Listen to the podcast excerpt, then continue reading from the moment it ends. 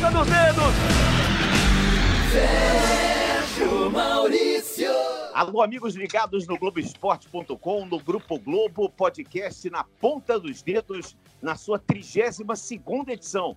A quinta edição dessa temporada 2020 e mais uma vez uma edição, digamos, home office. Uma edição cada um em casa, todos em casa, e a gente tentando trazer um pouco para o assinante do Globoesporte.com, para os nossos telespectadores do Sport TV que acompanham aqui o podcast, um pouquinho de velocidade, um pouquinho das notícias do esporte ao motor e, como sempre, trazendo também um convidado especial. Deixa eu cumprimentar primeiro, fazer um pouquinho de mistério do nosso convidado, vou fazer ele por último. Primeiro, deixa eu cumprimentar os nossos comentaristas que estão conosco hoje, o Felipe Giafone, o Rafael Lopes, e o Fred Sabino. O Felipe e o Rafa são comentaristas dos canais Globo. E o Fred Sabino, que é jornalista do Grupo Globo, responsável por guardar e compartilhar conosco a coluna F1 Memória. Um grande abraço, é um prazer estar contigo, Fred Sabino. Fala aí, Sérgio, tudo bem? Tudo bem, Rafa, Felipe e o convidado, que eu não vou dizer o nome ainda. Mais um, mais um podcast na ponta dos dedos aí para gente comentar tudo sobre o esporte motor que a gente tanto ama. Rafael Lopes está mantendo a sua quarentena em dia, digamos assim. Grande abraço, é um prazer estar contigo. Grande abraço, Sérgio. Grande abraço, Fred, Felipe, nosso convidado, que a gente não vai revelar ainda quem é. é sim, mantendo a quarentena. Muito delivery aqui em casa, delivery de supermercado, de farmácia, de tudo aqui. E, claro, lembrando sempre a mensagem para quem está aí do outro lado ouvindo esse podcast: fique em casa, se você puder, fique em casa e se mantenha seguro é um prazer estar aqui de novo nesse podcast. Muito bem, eu ouvi esses dias, eu, aliás, eu, eu não só ouvi, eu vi também, né? Testemunhei através do Instagram o nosso querido Felipe Giafone, que além de ser piloto de competições, é piloto hoje da, da Fórmula Truck, ele, além de ser comentarista dos canais Globo, ele também é um digamos assim, um chefe na cozinha, né? Gente, pizzas, ele é um verdadeiro pizzaiolo. E para puxar o saco do sogro, ele colocou no Instagram, no Instagram uma receita de uma pizza, que primeiro ele duvidou que ia dar certo, mas no final a pizza deu certo. A receita era do sogro dele. Quer dizer, um verdadeiro puxa-saco do sogro, esse Felipe Jafone. Ficou Com linda Jafone, a pizza, fiquei com na boca, tá, Jafone? Grande abraço para você, é um prazer estar contigo. Um abração, Sérgio, Fred, Rafa, nosso super convidado aí. E realmente é o seguinte, a, pista, a, a pizza é o seguinte, eu, você sabe que pizza normalmente eu faço mesmo, é um dos hobbies aí de cozinha, mas e essa que boa. você joga a massa em cima e você tem que jogar o ar para dentro, eu falei, pô, mas se eu assoprar esse ar aí, vou jogar uns coronavírus para dentro, não é legal. Aí eu precisei o mais difícil para arrumar uma bomba para encher a pizza. E aí, e deu certo, né? Ai, ai, ai. Olha, eu nunca tinha visto uma pizza em, que, que fosse ficasse aquele formato por causa de um compressor de ar. Eu juro por Deus. Eu já tinha visto de tudo em culinária. Eu pensei que tinha visto de tudo, não vi. Mas o nosso convidado, o nosso convidado especial que está aqui conosco hoje, nessa edição 32 é, do nosso podcast, a sexta de 2020, eu tenho certeza absoluta que, como piloto, deve estar vivendo o mesmo drama, a mesma angústia de todos aqueles. Eu tenho visto também é, muitas fotos de pilotos, não só de quatro rodas, mas de duas rodas, vestidos de macacão em casa, de, de, capacete, tentando comer de capacete, fazendo as coisas que a gente faz no dia a dia, vestido com essa, essa verdadeira, esse paramento, né? essa vestimenta que é tão característica dos pilotos. Eu estou falando aqui e tenho um prazer muito grande de trazer para nós aqui no Globoesporte.com, no podcast Na Ponta dos Dedos, diretamente de Brasília. Não sei se está em Brasília, vou saber já já.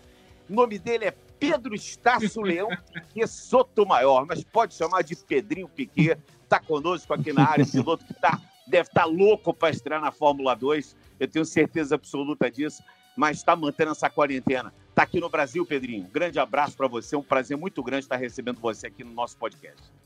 Fala, Sérgio, beleza? Tudo bom? Um abraço a todos aí, pro Rafael, pro Fred, pro Felipe. Tô aqui em Brasília, quarentena, né? Nessa época. É esperando o tempo passar para poder voltar às atividades. E obrigado tá por lembrar também... meu nome inteiro. Gostei muito.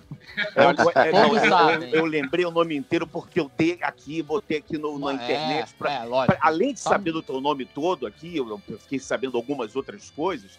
E eu me lembrei de uma história, e eu vou, eu vou começar exatamente nosso papo é, em cima dessa história. Depois eu quero que você conte para nós como é que está seu dia a dia, o que você está fazendo. Mas eu quero só contar essa pequena história que eu li em um dos livros que eu li do seu pai. Você é neto de um médico, Estácio Gonçalves Sotomayor, que queria muito que o seu pai fosse também médico, seguisse a carreira da medicina. E ficou um pouco desapontado, segundo eu li em alguns livros, do, do Nelson ter escolhido essa carreira, que acabou se tornando uma carreira brilhante, tricampeão mundial. Você pensou em ser alguma outra coisa na vida? É, acompanhar, quem sabe, o, o, seu avô como médico ou, ou alguma outra atividade que não fosse piloto, Pedrinho? Então, é, é só para falar, o meu, meu nome é Pedro Estácio, até por causa dele, né? Estácio é, Gonçalves Souto Maior. E, olha, na verdade, não. não eu sempre, como estando numa família de pilotos, né? Você acaba sendo introduzido muito cedo, né? E eu acho que se o, o menino gostar, ele, ele continua, sabe, gostar da competição, ele, ele mantém isso é, para sempre, até, até hoje eu tô mantendo, né? É, eu lembro que na época de escola eu sempre era muito bom em matemática, eu sempre, sabe, gostei e sempre até pensava assim, talvez, é, caso no futuro eu quisesse fazer algo diferente, sabe, poderia mexer com engenharia ou algo do tipo, uh, sabe, eu ainda penso nisso, que eu, que eu gosto da área, mas no momento, é, total foco no foco na carreira. É isso, então está aí nosso convidado Pedrinho Piquet, está conosco, está na área, 21 anos de idade, falando diretamente da capital federal, Brasília. Ele estaria né, estreando na Fórmula 2 esse ano e é uma pena que tenhamos todo esse transtorno. Eu acredito que para você, Pedrinho, também deve ser uma coisa muito difícil, né? A, a ansiedade que nós aqui, como jornalistas, vivemos, você como piloto, os seres humanos, né, é, como, como um todo, estão vivendo nessa pandemia mundial. Ah, sim, é, foi péssimo, porque se fosse algo que, que desse, desse um pouco mais tempo para você se preparar mentalmente, sabe? Se fosse em dezembro, assim, se você soubesse que talvez não teria temporada, até seria mais fácil. Mas eu lembro que eu tava em São Paulo andando de kart e eu ia, eu ia embarcar pro Bahrein em dois dias. E eu ia embarcar mesmo, sabe? É, tipo, eu achava que ia ter corrida e tudo. E foi bem na época que o GP da Austrália foi cancelado. E começaram a falar, ah, a coisa do Bahrein não vai acontecer, não vai acontecer, nem vai. E aí eu achei até estranho, e aí eu recebi a notícia que, que a corrida foi prorrogada, e aí começou toda essa, essa confusão que a gente tá vivendo hoje. É verdade. Então tá aí, Rafa Lopes, Felipe Jafone, Fred Sabino, Pedrinho Piquet tá aqui conosco no podcast Na Ponta dos Dedos, nessa sexta edição Home Office, todo mundo em casa, aqui no Globoesporte.com. Felipe Jafone. Então, pergunta para o Pedrinho aí é falar um pouco da Fórmula 2, né? Primeiro ano, né? é um carro, queria saber. Uh, você treinou aonde, Pedrinho? Só para eu recapitular aqui, que eu não. De, de Fórmula 2. Fórmula 2 teve um teste ano passado, no final do ano, em Abu Dhabi, que é o teste que tem no, depois da temporada. Tá. E, e, e a gente fez o treino no Bahrein no começo do ano. Começo não, em março. Ah, isso aí, isso mesmo. Pra corrida. E qual que é a diferença de um Fórmula 3 vai, que você andou no ano passado? Que, aliás, só para recapitular, né? Eu lembro até eu trabalhei uma vez é, com você, quer dizer, com você não, né? Acho que não sei nem se você lembra, que eu nem sei se eu cruzei com você na corrida, mas eu trabalhei de comissário num GP da, da Espanha, que tinha Fórmula 2 e GP3 na época que você estava andando. Acho que você chegou em terceiro, inclusive, naquela corrida. Deu até um problema na tua mola dianteira, que foi é, revisto, seguraram, a tua mola acabou na minha, na minha mesa no final do dia lá, mas acabou que deu tudo certo. acabou que deu tudo é certo. Dele, é, da pô, equipe, né? Não, não tinha sabia. nada a ver com o Pedro, mas era, é, era coisa da equipe lá, mas não, não, era só uma medição de uma forma diferente. E, mas daí, é, primeiro eu queria saber, na verdade, dois detalhes. O, o quanto que o Forma 3 novo, né, o FIA, ficou uh, mais legal ou não do que o que era o GP3? E, e qual é o tamanho do salto desse Forma 3 para o Forma 2? Então, o Forma 3 novo ficou bem legal. Ele, eles botaram. Você tem bem mais aerodinâmica, aerodinâmica no carro. Tá. Então, em tempo de volta, algumas pistas é mais rápido, algumas pistas é mais lento, tipo Spa e Monza é um pouco mais lento pela pressão que tem, né? Mas as curvas de alta você faz a 10, 15 km mais rápido que, que antes, né?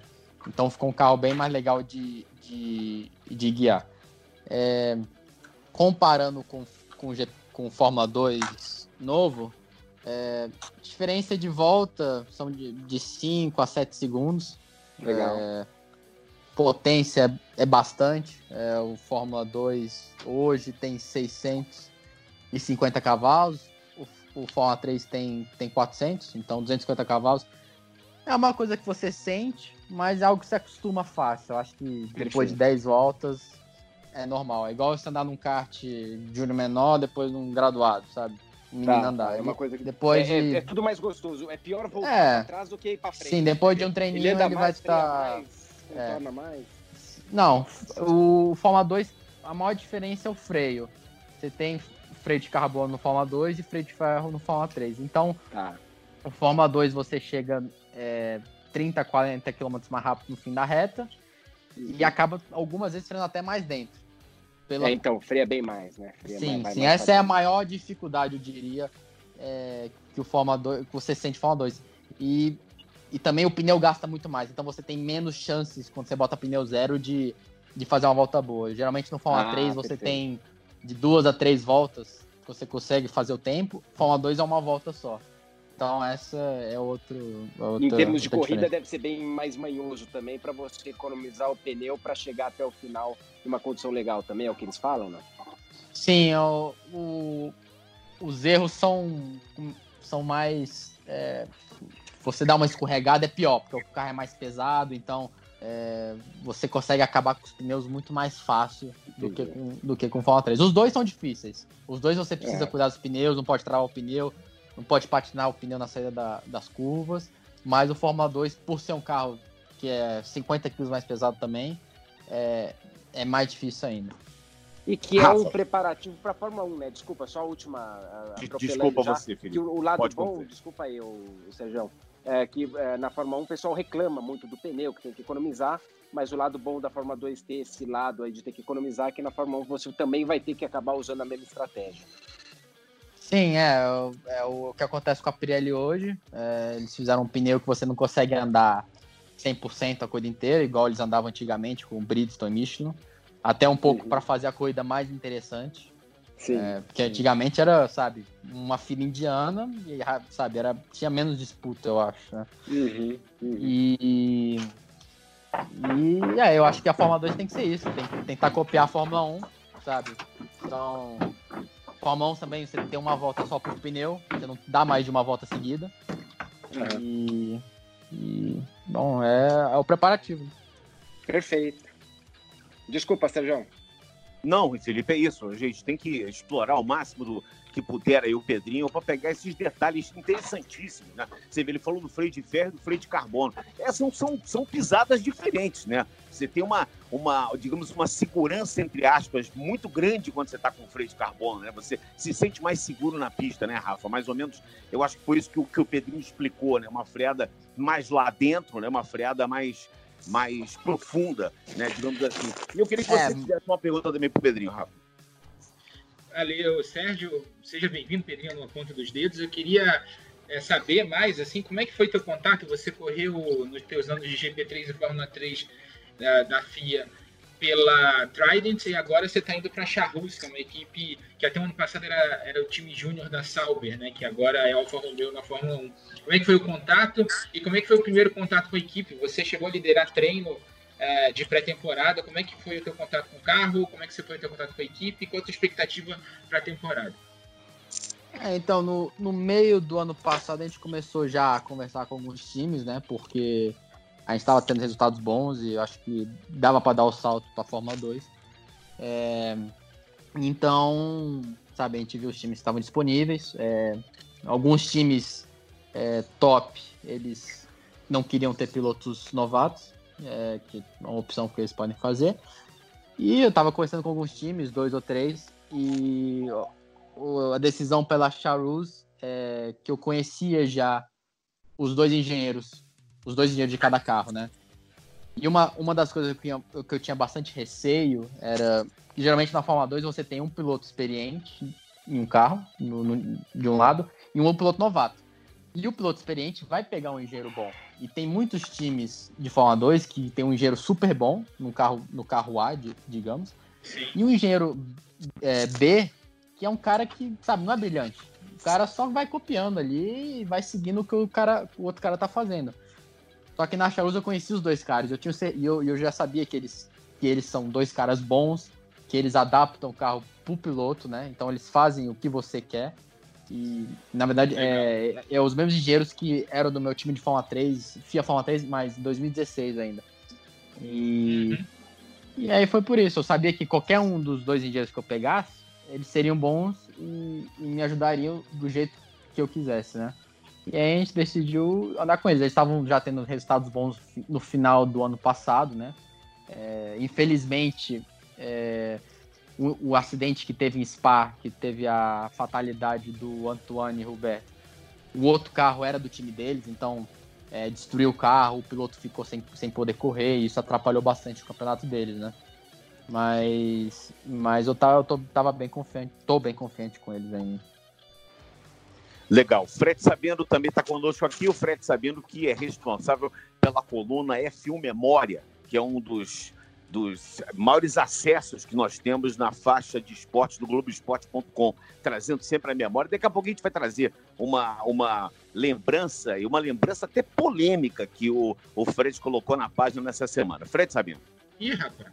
Pedro, tudo bem? Uh, parabéns pela, pela subida aí na, na tua carreira. Pedro, é, você falou dos pneus, a questão da, da, importância dos pneus, do tratamento dos pneus. E quando você foi do Brasil para a Europa, ali depois que você foi bicampeão de Fórmula 3 aqui e foi para a Europa, uma das suas dificuldades no começo foi justamente os pneus, né, que eram completamente diferentes em relação aos usados aqui no, no Brasil. Mas depois você evoluiu para GP3, que depois virou Fórmula 3, e você voltou a conseguir bons resultados que te credenciaram a subir para a Fórmula 2. Eu queria que você contasse aí, fizesse uma, uma lembrança aí de como foi a tua evolução como piloto dentro da Europa, o que, que você evoluiu como piloto nesses anos, nesses já quatro anos de experiência na Europa, e o que, que você pretende aplicar dessa sua experiência nesse, nessa nova empreitada na tua carreira na Fórmula 2? Sim, então eu, eu acabei fazendo dois anos no Brasil. É, um dos motivos era para pegar um pouco mais de tempo, sabe, andando num carro de forma, que era só meu segundo ano andando de forma, né? E, e também para terminar meus estudos no Brasil, porque eu não queria largar, né? Queria terminar o segundo grau. É, e, e uma das coisas que eu cheguei na Europa, que eu nunca tinha feito na minha vida, era meio que copiar o que, que o outro fazia, entendeu? É, copiar o estilo de guiada, copiar o jeito que o cara faz a curva. Porque no Brasil não tinha ninguém pra copiar, sabe? Eu, eu andava do meu jeito, e indo, ia, ia, melhorando em cima do meu jeito. Só que hoje em dia, sabe, quando você chega no nível top de, de, de automobilismo, você sempre tem que estar tá copiando o seu, o seu companheiro de equipe em, algum, em algumas partes, entendeu? Alguma curva ele vai fazer melhor que você, é, e você tem que ver porque ele tá fazendo melhor e tem que copiar. Então eu cheguei na Europa e eu tinha dificuldade em, em mudar meu estilo pro estilo das do, do, do, dos meus companheiros de equipe, né? Fazer uma curva diferente. E isso é uma coisa que eu demorei para pegar, porque eu fiquei dois anos só, sabe, guiando em cima do, do, que, do que, que eu fazia. E pro Brasil era bastante, né? Não tinha nenhum companheiro de equipe que fazia melhor que eu. É...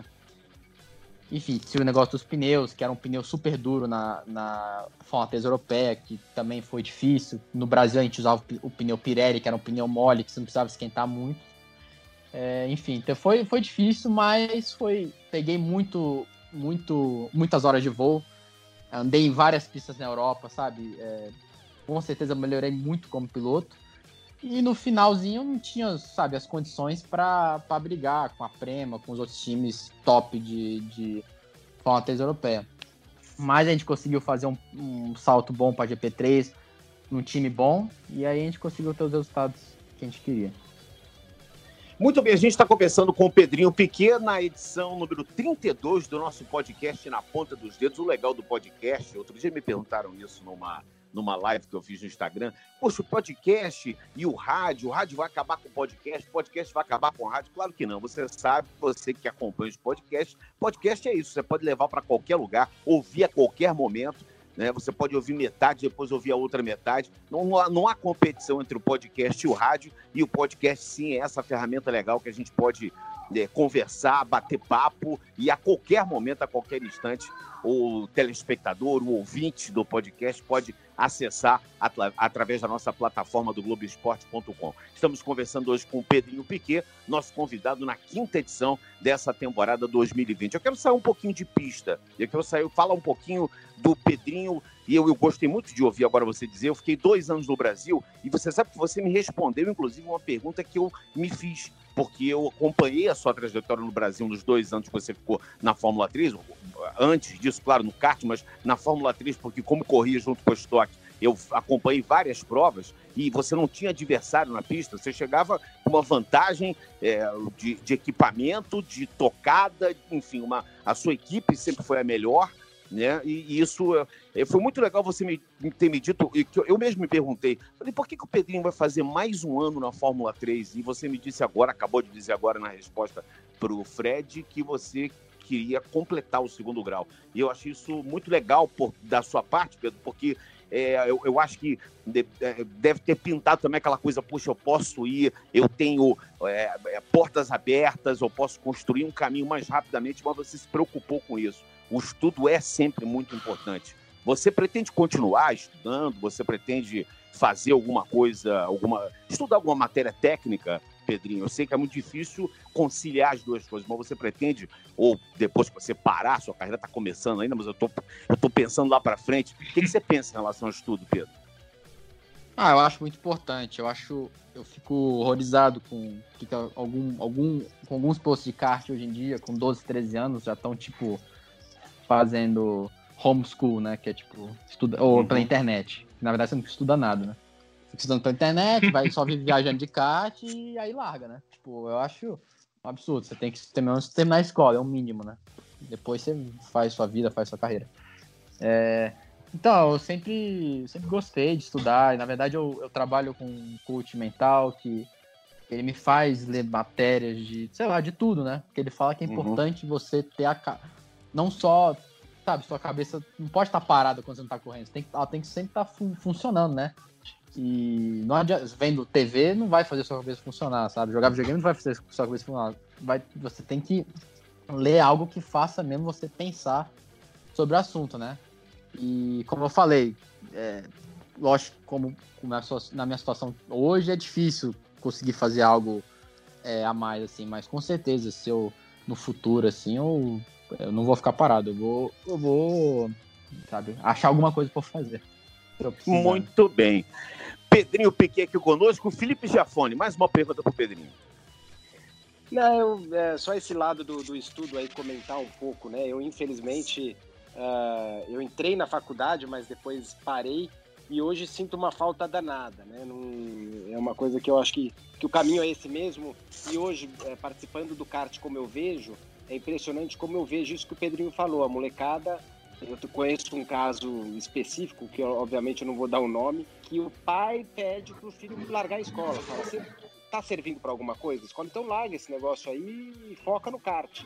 Então, assim, isso vem dos pais, né? Vem da criação. Eu acho que o Pedrinho tem essa...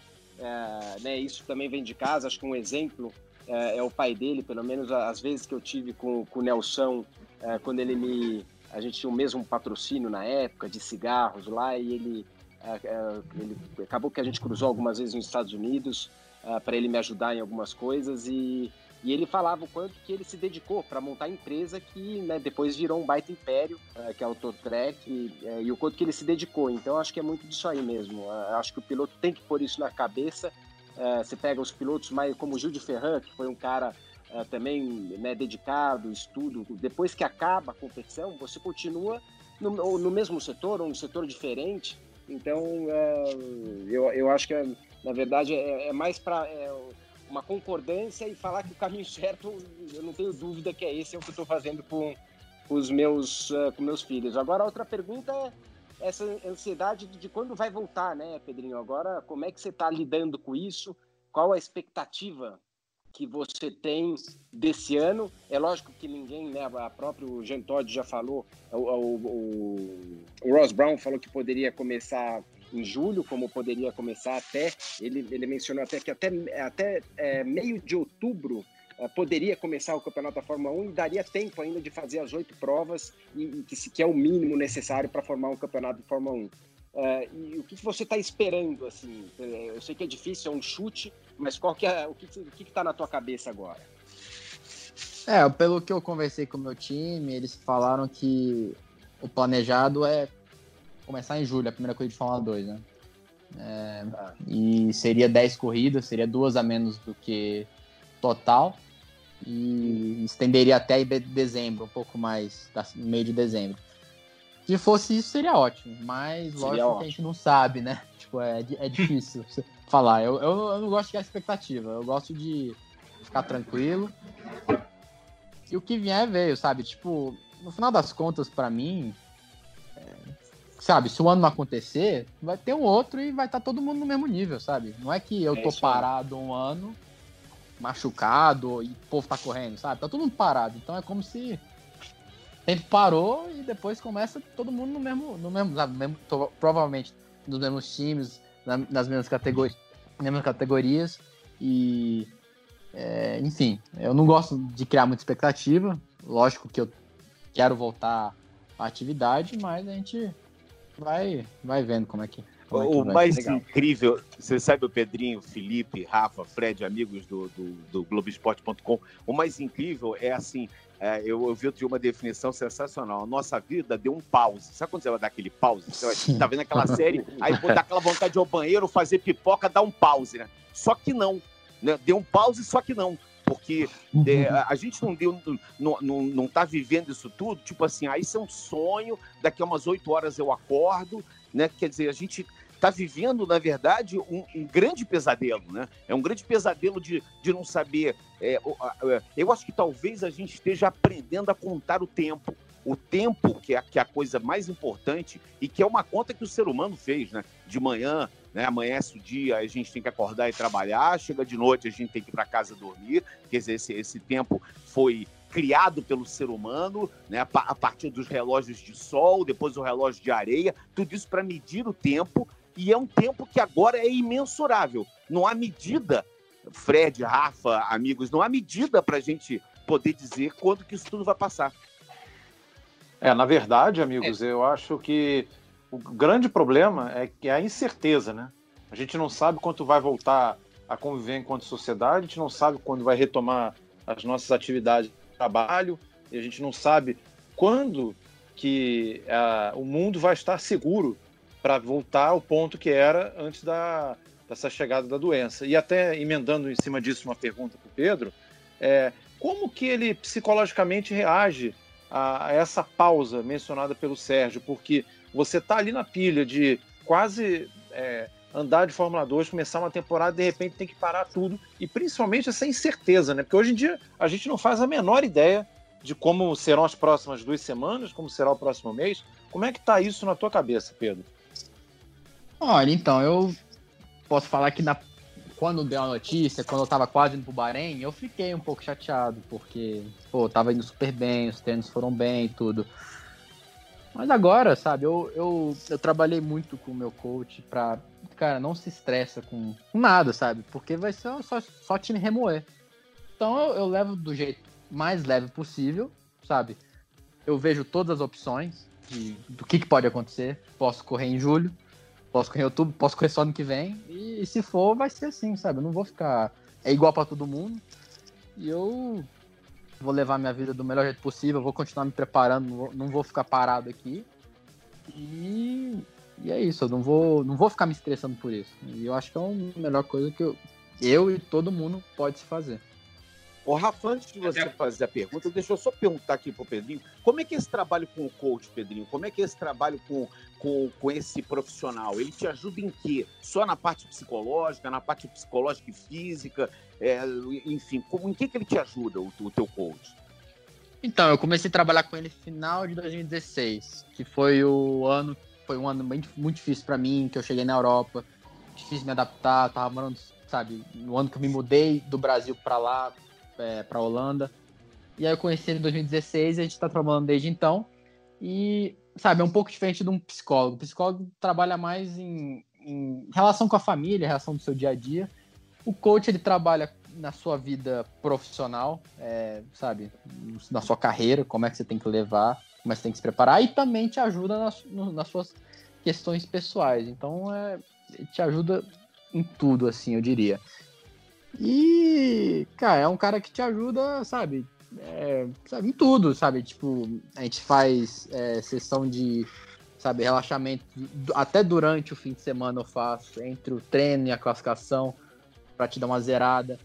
É, você conversa com ele, que hábitos que eu tenho que ter. É, sabe, tudo, sabe? É um cara que, que, que, tipo um amigo, assim, mas que entende muito a parte neural, a, como é que você pensa, o que que te estressa. É, e uma das coisas, engraçado, tipo, que, a que eu comecei a fazer. Eu chegava na pista na quinta-feira pra, pra corrida, na quinta-feira à tarde. E o treino era na sexta. Aí ele falava pra mim, por que, que você não vai dois dias antes? Vai, vai com calma, chega lá, fica na cidade, dá uma volta. É, depois você vai pra pista, sabe? E só fazendo isso, isso alivia tanto o seu estresse do fim de semana, porque viajar é uma coisa estressante, né? Chegar lá, pegar táxi, chegar na pista. Aí eu comecei a fazer isso. Eu ia dois, um, dois dias antes pra, pra cidade da pista, que seja, qualquer lugar. Barcelona, Hungria. Ficava um dia na cidade, aí depois ia pra pista. Isso tudo, sabe? Você chegava tão mais aliviado, assim, sabe? Então são coisas pequenas que vão, vão, vão te ajudando, assim, vão te deixando mais, mais tranquilo. Eu acho que o, o ponto para você conseguir é, ter o melhor desempenho possível é você estar tá o mais relaxado e, e sem e sem estresse. Tá, fica à vontade se você quiser dar um, dizer o nome dele ou não, você pode ficar à vontade, tá, Pedrinho? Ah, é o. O nome dele chama Juliano é, Milan. Ele, aliás, ele trabalha com, com eu não vou falar aqui com quem ele trabalha, porque eu não sei se as pessoas vão querer. Mas ele trabalha com. Eu até falar, trabalha com vôlei, trabalha com NBA, trabalha com um monte de gente aí. Ah, entendi, então, entendi. Legal, é. legal. Muito então, legal essa. Olha, essa explicação foi muito legal que você, que você deu agora. Eu tenho certeza que a minha dúvida era a dúvida de muita gente. A gente sempre ouve falar em coach, né? E a gente, eu, eu por exemplo, especificamente, eu admito aqui que eu não sabia bem qual era a função de um coach. E uhum. você agora trouxe para nós e é, foi, foi muito boa a sua explicação. Muito bacana. Rafael Lopes. Aproveitando aqui, a gente estava falando sobre o calendário da Fórmula 1 e tal. A, o, o Ross Brown, numa entrevista essa semana lá para o site oficial da Fórmula 1, falou que a ideia mesmo é começar em julho no Grande Prêmio da Áustria. O Grande Prêmio da França ainda está marcado, mas essa semana a, a França teve umas medidas de restrição é, aos, mais isolamento ainda do que já estava previsto. Então, o Grande Prêmio da França não deve rolar na data marcada, deve ser adiado até para trazer a notícia aqui para quem está ouvindo o podcast na ponta dos dedos. Eu duvido que a Fórmula 1 faça só oito corridas, que é o mínimo exigido pelo regulamento. Eu acho que vão ser mais do que isso. O Ross Brown falou que trabalha com 15 a 18 provas para a categoria principal. O Pedrinho falou em 10 para a Fórmula 2, então é mais ou menos isso mesmo que está batendo essas, essas, essas ideias da, da, da Liberty, né, pra, tanto para a categoria de cima quanto para as categorias de acesso. E outra coisa que você falou sobre o isolamento, Sérgio, sobre essa questão da quarentena, parece muito aquele filme do aquele filme antigo Groundhog Day, né, o Dia da Marmota, que todo dia você acorda e é a mesma coisa e vive a mesma coisa. Acorda e vive a mesma coisa. Tá dentro de casa, tá dentro de casa, não acontece nada. Tá? Se você não tiver um preparo mental realmente, você fica louco com, com esse tipo de coisa. Você não sai de casa, você tem que ficar dentro de casa. Então, você tem que se distrair. Pro Pedrinho, eu queria saber o que, que, que ele tá fazendo nessa quarentena, né? Tá usando muito simulador, tá, tá, tá fazendo muita, muita corrida virtual, tá se preparando fisicamente, tá curtindo os carros da coleção do pai. Como é que tá essa quarentena aí em Brasília? Tá revendo o túnel do tempo, é, direto tô vendo o túnel do tempo, sim. E... Não, mas aqui em Brasília eu tô numa situação é, muito boa, porque eu tô com a minha família, né? Tem acho que oito pessoas na casa aqui, meus irmãos, minha mãe, meu pai, todo mundo. E a gente tem uma área grande, né? Eu acho que para quem tá em apartamento é, é, mais difícil isso, né? Pra não sentir o, o ar, né? Mas todo dia eu tô. Eu tenho personal que vem aqui, que a gente treina junto, sabe? Então, isso é uma coisa que eu gosto de, de treinar é, meu, na academia, assim, é uma coisa que eu tenho prazer. Então, todo dia eu faço isso. É, uma das coisas que eu comecei a fazer para passar o tempo também. A minha mãe faz yoga à tarde. três vezes por semana. Eu tô fazendo também, né? Porque Que legal, hein? quarentena, né? Fazer, né? Tem nada pra fazer. Legal. É, Ela deve estar Eu- gostando, né, Pedrinho? Tá tendo uma companhia do filho, que é uma coisa que ela acho que jamais imaginava. Dela fazer yoga dela e ter a companhia do Pedrinho e do filho ali, ali ao lado, né? sim, não, lógico, né? Lógico, sempre que ela falava assim, ah, vamos fazer yoga. Eu falei, porra, yoga, tá louco? Eu não vou fazer yoga antes. Mas agora na quarentena e eu vi. é Agora você legal, tá assim, mãe, vamos fazer yoga? Eu nunca Já tá plantando feito, bananeira, né? né?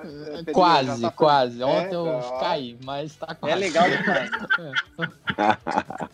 Mas o- como eu tenho um alongamento muito ruim, me ajuda muito. Eu não, eu não sabia, então eu tô. É bom pra trabalhar isso. É, E outra coisa que eu tô. Que eu comecei até a fazer no Instagram, eu comecei a postar vários carros antigos e um pouco da história, né? E aí eu comecei até em. Lógico que eu vou na garagem sempre que meu pai fica lá com ele. Mas eu comecei a entrar, com mais, ver mais com detalhes os carros, né? Perguntar pra ele, até pesquisar no Google é, sobre o modelo, né? Para descobrir as historinhas. Então toda, toda semana eu posto lá um carro, um carro diferente. Tá sendo, tá sendo bem legal isso. E- só pra, Ah, fala. Só pra completar aqui, o, o- o nome do filme que eu falei é Feitiço do Tempo. E só pra te perguntar, aproveitando que você falou dos carros do seu pai, qual é o teu carro favorito daquela coleção dele? É, tem muita gente que é apaixonada por aquela Kombi que ele tem, Kombi classicona que ele tem, você até postou foto dela. Não, a Kombi é muito legal. Lógico que tem carro esportivo e tudo, mas a Kombi. Pô, você imagina, você chegar com uma Kombi, parar do lado de um. Sei lá, o cara com uma BMW Série 3. Oh. E aí dá um pau no cara. O cara taca fogo no carro, né? Pô, é? A Kombi é bonitinha, assim, só que tem um motor de protótipo, né? Tem um motor de Audi que corre lá no sul lá. Então, pô, Sensacional. é, é a nossa diversão aqui. Então, Aí o cara vai ver quem tá guiando a Kombi é o Nelson Piquet. não, mas aí tem vidro preto, ninguém vê nada. Ah. Vocês sabem que o Max Wilson, o Max, ele tem um gol quadrado, que acho que é 83 ou 84, que tem 350 HP. Então, de vez em quando ele também faz isso, ele sai ali que em São Paulo, não dá pra você andar muito rápido, né? Aí ele É. sai de vez em quando tem uma BM assim, ele fica dando umas aceleradas, quando o cara manda, ele manda o pé, né? Pô, imagina um gol quadrado, você fala, Não, o cara joga a BM no poste, né? Vai fazer o quê, né? É, O cara vende o carro.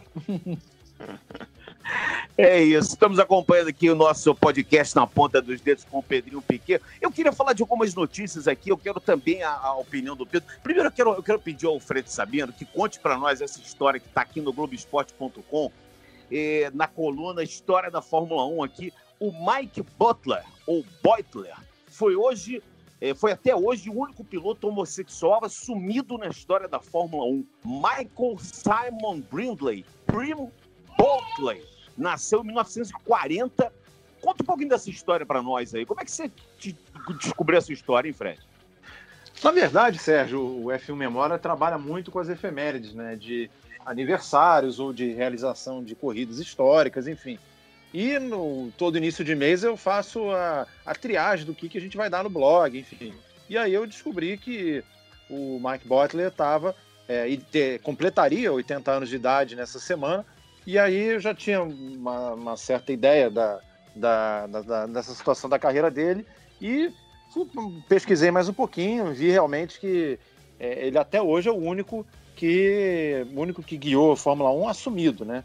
É, é óbvio que num, num mundo desse de hoje, em que ainda existe muito preconceito de raça, de gênero, enfim, é, é o, blog evidentemente é, vai pelo lado da efeméride, mas também mostra que de repente hoje é uma história dessa pode até é, motivar é, outros pilotos, enfim, de qua- quaisquer que sejam as categorias, ou até atletas de diversas modalidades, a, é, a- assumirem publicamente, que eu penso que seria algo é, interessante para que, o, que esse mundo de hoje é, seja realmente menos preconceituoso, né? E o caso do automobilismo a gente sabe que é, um, que é uma modalidade bastante é, ma- ma- machista, sexista, enfim. E no caso do Mike Butler a gente contou essa história, né? E a gente, é, no caso feminino, né, que algumas é, competidoras disputaram corridas de Fórmula 1, a Leila Lombardi também era assumidamente homossexual. A Leila Lombardi, que é a única mulher até hoje a ter pontuado num grande prêmio de Fórmula 1 em ela foi a 1975. primeira? Ela não foi, ela não foi a primeira, não, né? Antes dela teve uma, não teve? que correu. Não, teve. Fórmula 1 de Não, que correu sim, a, a Maria Tereza de Phillips no, Ah, isso. no fim dos anos exatamente. 50, né? Depois tivemos outras, a Desiree Wilson, a Aham. Giovanna Matti foi a última, em 1992, a tentar se classificar para os grandes prêmios, mas a Leila Lombardi, sem dúvida, foi que teve, é, foi mais bem sucedida, marcou é, meio ponto, né? Que foi uma corrida interrompida no meio por Aham. causa de um acidente, mas é, de qualquer forma é, é uma história do Mike Butler, que é um- era um, um piloto que é, tinha apoiadores, amigos apoiadores que é, bancaram uma equipe de Fórmula 1, eles compravam chassis da Marte. Naquele tempo, né, nos anos 70, isso era bem possível, né, o piloto comprar o Aham. seu carro e, e tomar parte de um grande prêmio. Ele correu duas temporadas, não teve lá muito sucesso. Ele até teve corridas que ele chegou entre os 10 primeiros colocados, né, que hoje daria até pontos na Fórmula 1, mas eram outros tempos, enfim. E aí, é, depois ele acabou assumindo publicamente. O Mike Butler morreu é, aos 48 de- anos de idade é, de AIDS, numa época em que a doença ainda era praticamente uma sentença de morte, né? Hoje em dia já se consegue ter um tratamento paliativo, né? Você vê casos, por exemplo, como o do Magic Johnson, né? Que já faz quase Aham. 30 anos que, que assumiu publicamente que tinha a doença. Mas, enfim, eu acho que é mais uma, uma história do blog que, que mostra, né? Pro, eu sempre costumo dizer aqui que o, que o F1 Memória tem... é, ele atinge tanto o público das antigas, né? Como a gente que já está é, acompanha a Fórmula 1 há bastante tempo né, e relembra grandes histórias, como também os mais jovens que é, passam a é, tomar conhecimento de algumas histórias que é, podem estar esquecidas no tempo, enfim. Eu acho que ele atende a todos os tipos de público. Muito bem, o Felipe Massa também deu uma declaração no Globoesporte.com dizendo da sua opinião né, sobre futuros campeões mundiais. Ele elegeu o Charles Leclerc e o Max Verstappen como os maiores candidatos para a conquista dessa glória que é ser campeão mundial, mas ele acha que dificilmente algum deles pode destronar o Lewis Hamilton. O que você acha do Leclerc e do Verstappen, Pedro Piquet? Na sua opinião como piloto, como, é, como rival, possível rival daqui a alguns anos, o Leclerc e o Verstappen na tua ótica, Piquet? Olha, pra mim o Max é o cara mais rápido hoje. É, acho que em corrida e, e classificação, até mais rápido que o Hamilton. É, eu falo isso porque pelas diferenças que ele, que ele tem pelo, companheiro de equipe, né? Pô, ele fez o, o Gasly, né? Pô, parecia um idiota. Enfiava 5, 6 décimos no cara, assim. E o Gasly não, não é, sabe? O cara é bom pra caramba, pô. Ele fazia pole na GP2 fácil, assim. Então, impressionante. No, no nível daquele, ter uma diferença tão grande, né? É, com certeza o Leclerc também é no nível altíssimo, sabe? Eu acho que esse ano ele, ele ter, eu acho que ele vai andar melhor que o Vettel, mais ainda do que ele andou ano passado, porque ele tá numa ascendência, né? E o Vettel eu acho que já, já chegou no limite, pode até estar caindo já de, de rendimento. É, mas para mim eu acho que o Max é o, é o cara mais rápido que tem. É, O- Seria interessante ter ele no mesmo time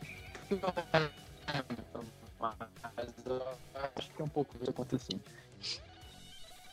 Muito bem, deu uma picotadinha no final aí, mas deu para entender o Max Verstappen, na opinião do, do, do, do Pedrinho Piquet, é o cara que realmente um, pode aí destronar, pode ser um campeão do mundo. O Leclerc, claro, também. Inclusive, Felipe Jafone, o próprio Bernie Eccleston, que foi o grande manda-chuva da Fórmula 1 durante tantos e tantos anos, ele diz que o tetracampeão, o Sebastian Vettel, vem tendo uma avaliação equivocada por parte da Ferrari e que ele pode se recuperar. O alemão tem contrato com a Ferrari até o final desse ano. Eu não acredito que ninguém vá, é, acho que não renovar o contrato, porque, afinal de contas, essa temporada é uma temporada que, como não começou ainda, não se sabe o que vai acontecer. Mas você acha que a Ferrari está subestimando o Vettel, o Felipe Jafone? Você acha que a Ferrari está preterindo o Vettel já com olhos para o Leclerc? Você, você sente dessa forma, não?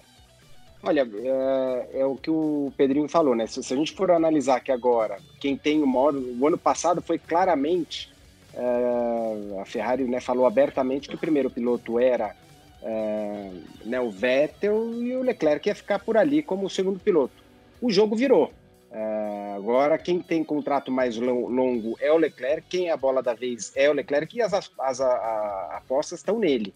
Agora, é, a gente sabe, né? É, piloto é uma coisa muito louca, né? Às vezes dá um clique na cabeça, tanto que esse lado que o, que o Pedrinho falou que ele está fazendo, acho espetacular esse coach, uh, vai uh, emocional aí, porque eu, quanto mais velho eu fico e mais uh, tempo de corrida eu tenho, e olhando para trás, né, os meus resultados, o que, que eu fiz, ou, ou, ou olhando nos outros, eu acho que a cabeça é muito mais importante no final das contas do que o próprio preparo físico, que até então era o que se dava, né? Hoje em dia, a Fórmula 1 ou Fórmula 2, né, o preparo físico já está todo mundo num nível muito alto. Uh, e o que manda é a cabeça, né? Assim, é lidar com, com os erros, a pressão, a gente sabe dos erros seguidos, né, que o, uh, que o Vettel cometeu uh, de, um, de uns anos para cá, fazendo em ultrapassagens, ou seja, na liderança, e para você reverter isso não é fácil, mas não é impossível. Então, assim, eu tô com Pedro, eu acho que a gente vai ver de novo, mais um ano, uh, o Leclerc na frente. Uh, essa é a tendência, mas eu não duvido nada, não, do jeito que, que as coisas são. Se de repente, às vezes ba basta uma, uma paulada no Leclerc, ou tomar uma, uma invertida, o emocional cair, o outro subir. eu já vivenciei algumas vezes, até dentro da minha própria equipe, que às vezes você acha que você está acima e depois você toma um pau do teu companheiro de equipe. Então, é, eu aposto, coloco minhas fichas no Leclerc, mas é, não duvido que o Vettel dê uma resposta, não. O Rafa, foram aprovados pelas, pelas autoridades de saúde do Reino Unido dois projetos emergenciais que foram feitos pela equipe de, por equipes de Fórmula 1 para ajudar os pacientes durante essa pandemia do coronavírus. É um tipo de ventilador que está sendo fabricado por sete equipes da Fórmula 1: a Red Bull, a Racing Point, a Haas, a McLaren, a Mercedes, Renault e Williams. O outro é um aparelho respiratório produzido pela Mercedes. O regime de trabalho tem sido de 18 horas por dia. É muito legal esse exemplo que a Fórmula 1 está dando para o mundo, é, porque a mais alta tecnologia reside na Fórmula 1, né? junto com a NASA, que, que é, sem dúvida nenhuma, o maior centro tecnológico, é, de, é, digamos assim, centro de, de industrial tecnológico, de, de, de, de, de, fabricação de foguetes, e junto também com a Universidade de Technion de Israel, que é o maior centro de pesquisa do mundo, as equipes de Fórmula 1, cada uma com a sua sede, tem uma ali uma verdadeira gama de, de possibilidades de ajudar nesse momento. E são o que, as equipes estão fazendo. Isso é muito bacana, né, Rafa? Exatamente, eles chamaram de Project Pit Lane, né? Projeto Pit Lane. E é uma forma, a gente que está acostumado a falar sobre transferência de tecnologia dos carros de competição, né? no caso da Fórmula 1, para os carros de rua, a gente está vendo transferência de tecnologia para a saúde. O Reino Unido vive uma situação bem complicada é, com essa pandemia, né? A gente viu que o Boris Johnson, primeiro-ministro do, do Reino Unido, foi internado com a Covid-19 e teve alta agora, acho que ontem, né? na segunda-feira. E aí ele agradeceu, inclusive, ao trabalho do, dos profissionais do Sistema Nacional de Saúde lá, que é ele era, foi um enfermeiro português e e aí você tem, você tem a questão do Brexit também, e as equipes também vão ser atingidas pelo Brexit, mas eu vejo a, a, as equipes de Fórmula 1 desenvolvendo esse tipo de tecnologia como uma questão social muito legal e, e, e nesse momento que a gente vive um, um momento de incerteza no mundo, legal pra, até para ressaltar a importância que o esporte de, de, alta tecnologia, que é o caso do automobilismo, tem na vida das pessoas, não só para desenvolver novas tecnologias para as estradas, para as ruas, mas também para saúde das pessoas. Muito legal que as equipes de Fórmula 1 estão fazendo na Inglaterra com essa questão do, do projeto pit lane, né? A questão dos, dos respiradores, ventiladores artificiais, muito legal. Ô, Pedrinho, como é que está sendo a relação em casa? Você falou que você está aí com oito pessoas, seus familiares, irmãos, pai, mãe. Você já tinha ficado tanto tempo assim, depois que você ficou mais velho, com eles em casa, assim? Claro que tem aquele churrasco, aquele dia que tem a festa de aniversário, mas ficar tanto tempo assim, como é que está sendo essa relação? Ah, tá sendo ótimo. É. Acho que eu, eu tento ver a parte boa, né? É, eu estaria longe, sabe? Não estaria com a minha família, então essa época eu vou poder ficar muito com eles. É, meu pai, minha mãe, duas sobrinhas minhas que, que são filhas do, do Geraldo, meu irmão mais velho, né? Que mora aqui com a gente, que corria na Fórmula Truck. É, dois irmãos, minha irmã, minha, minha outra sobrinha que é a filha da Kelly, também filho do Kivet, né? É, uhum. Tá aqui com a gente, que acabou de nascer faz tá com seis meses de idade. É, tá, cara, estamos diverti se divertindo muito. É, meu pai só falando besteira o dia inteiro, né? Só piada. Eu posso Só imaginar. groselha o dia inteiro, mas é, a gente adora, né? Ah, Eu isso é muito legal. E você, É. e você, e você, você pode me dizer como é que é ser filho do Nelson Piquet? Porque eu- já, eu já entrevistei o seu irmão, o Nelson, já ele já me falou, já conversei com o Geraldo sobre isso, ele também já me falou. E eu, eu não perguntei ainda para você, eu não tive oportunidade ainda. Como é que é ser filho do Nelson Piquet para os outros? É claro que você tem o todo teu pai que você chama de pai, mas o teu pai, ele é tricampeão no mundo, ele é um cara adorado, idolatrado por milhares e milhões de fãs de automobilismo no mundo inteiro. É, foi herói do Brasil numa época em que conquistou os três campeonatos, enfim. é- é- como é que é ser filho do Piquet? Isso te abre mais portas? Ela pode, pode ser o contrário, pode te fechar portas também. Pessoas podem te virar a cara por causa disso. Como é que é você ser um Piquet? Eu acho que pode só me ajudar. É, tenho que agradecer, né? Porque eu acho que muitos pilotos hoje mais novos sofrem por ter um pai que não tem experiência de nada, de ser piloto. Então eles tentam sempre estar ali em cima, assim, sabe, no kart, tentar passar por cima do preparador. Isso é muito ruim, né? E meu pai sempre soube muito disso, ele sempre deixou eu fazer as coisas é, sozinho, né? E, e é engraçado. é, Hoje, meu pai, sabe, ele é um cara muito tranquilo, muito. Quer, não parado, assim, sabe, de bem com a vida. E até é difícil acreditar que, sabe, há 30 anos atrás ele cuida de Fórmula 1, que é um esporte que é, tipo, super estressante, sabe? Vocês têm que ser super agressivo, tem que literalmente matar os outros pilotos, né? Porque é o que você faz na pista, né? Você tem que passar por cima deles.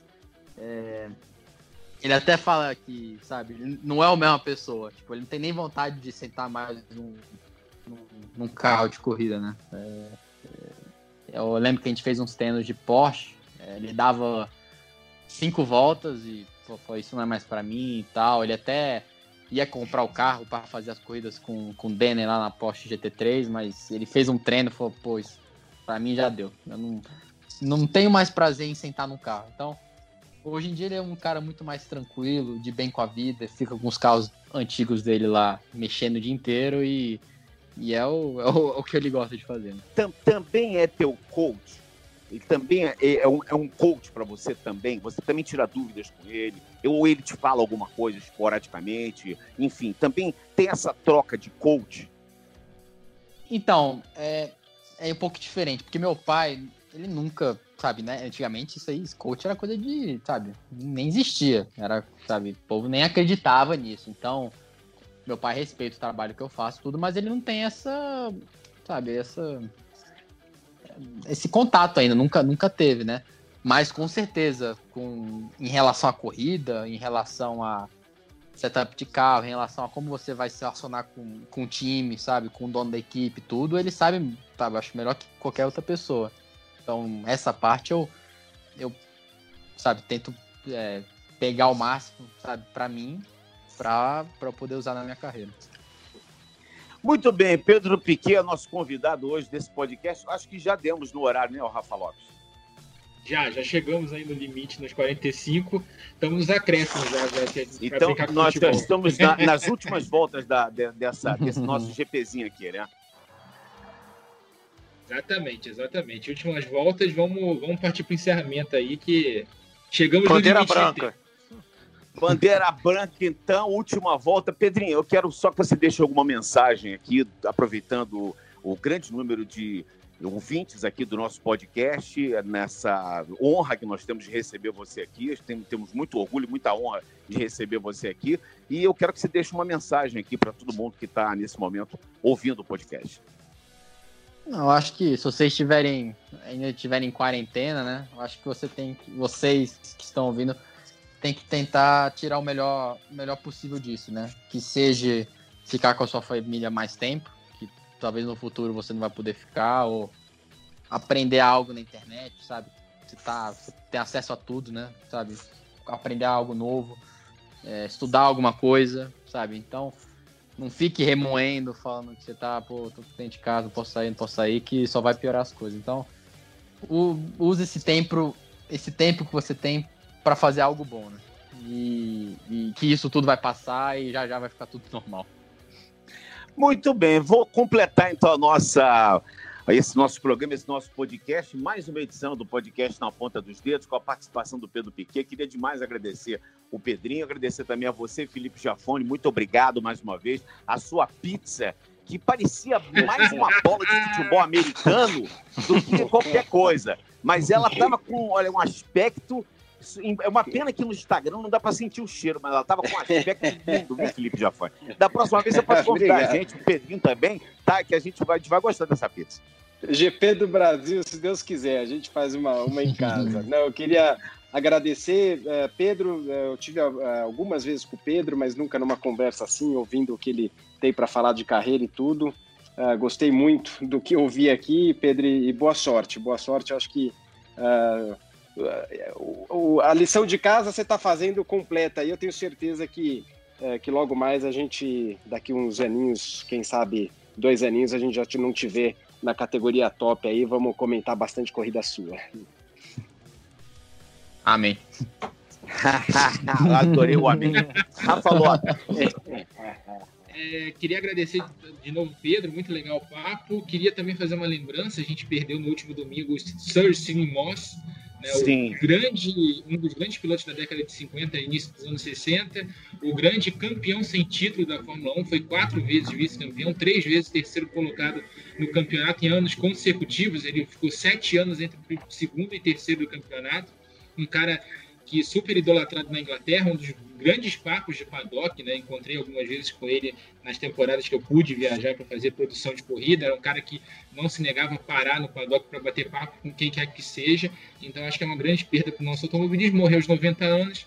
É, fica aqui a homenagem do Na Ponta dos Dedos a Sir Selim Moss, o grande campeão sem título da Fórmula 1 dos anos 50 e 60. Tá bom, Fred, se despeça também, por favor, daqui do nosso podcast, mas você sabe que tem sempre passagem livre com Fórmula 1 Memória. Eu vou jogar uma bomba no colo do, do, do Pedrinho Pique agora. Vou jogar uma bomba no colo do Guilherme. agora não podia, porque essa quarentena tá muito devagar, assim, tá muito, sabe? Tá muito no pausa. Eu vou jogar uma bomba no colo dele, porque quem sabe ele vai ser o nosso intermediário, hum, tá vendo? Olha só, para trazer o Nelson para conversar conosco aqui. Isso aí é uma missão que o Pedrinho Piquet vai ter. Ele não vai prometer que vai fazer, que, que eu vou ganhar com isso? Ele hein? vai tentar, isso eu tenho certeza absoluta, Fred. O que eu vou ganhar com isso? É a pizza do Jafone. ah, tá, tá A gente quer ouvir um pouco de groselha também, cara. Entenda isso. Tá bom, vou fazer o meu melhor. tenho certeza absoluta. Fred Sabina. Obrigado, Pedro, por, por atender a gente aqui, ter esse bate-papo bem legal, esclarecedor e descontraído. E estamos aqui na torcida por você nessa temporada, que você possa ter a melhor adaptação possível à, à Fórmula 2, conquiste os resultados que você almejar aí e continue nessa, nessa tua progressão rumo à Fórmula 1, quem sabe, nos próximos anos. Oh, muito obrigado.